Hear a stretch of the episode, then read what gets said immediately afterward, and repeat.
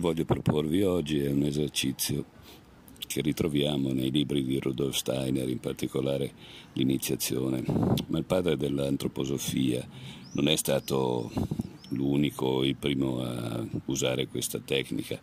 è una delle tecniche più remote nella, nella storia e il suo scopo è stato sempre quello di riuscire a ritrovare la coscienza che alberga in noi, quella parte che non è il nostro pensare, la nostra intelligenza, quello che immaginiamo noi di essere, ma il testimone che è presente in ogni momento della nostra vita. Non si tratta di qualche cosa, avendo fatto la quale eh, possiamo dire, ah ecco, ho scoperto qualche cosa eh, che non sapevo ma piuttosto di un esercizio quotidiano che solo con l'andare del tempo porta a quella trasformazione che ci permette di andare a eh, guardare a noi stessi in una maniera diversa da quella solita. Chi ha la mia età ricorderà, ma quasi sicuramente i più giovani non ne hanno mai sentito parlare, si chiamava una volta l'esame di coscienza solo che la connotazione religiosa eh, che gli è stata data portava spesso a riflettere se si è stati abbastanza buoni, lo si faceva fare ai bambini prima di andare a letto. E mh, mm, si pensava che questi bambini dovessero scoprire se i peccati che potevano avere fatto durante il giorno piuttosto che le opere buone. E quindi se andavano al paradiso o all'inferno. In realtà questa è una deformazione della tecnica originale, ma adesso non stiamo a perdere tempo in questi pensieri, semplicemente la spiegazione molto semplice di questo esercizio consiste alla fine della giornata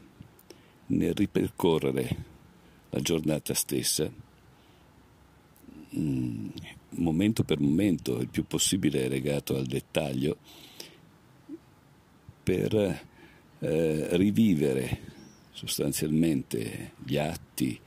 i vissuti, le emozioni, i pensieri che hanno attraversato la nostra giornata.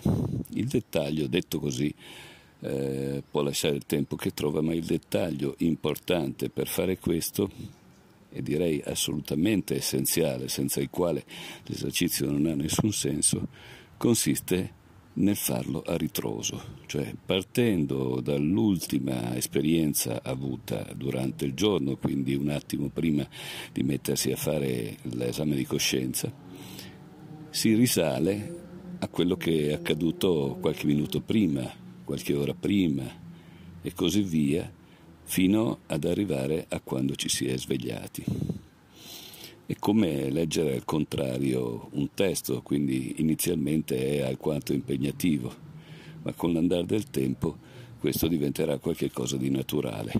Nel fare questo lavoro si scoprirà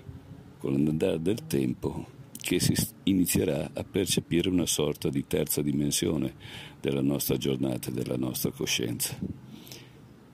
Fallo senza farti troppe domande e aspetta almeno che siano passati parecchi giorni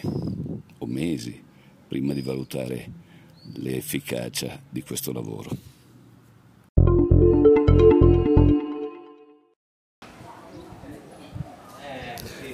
Pensiero esoterico non ha bisogno di tante parole, bastano pochi secondi.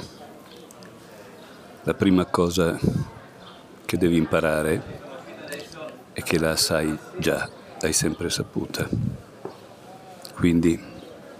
non è qualche cosa che devi studiare di nuovo, difficile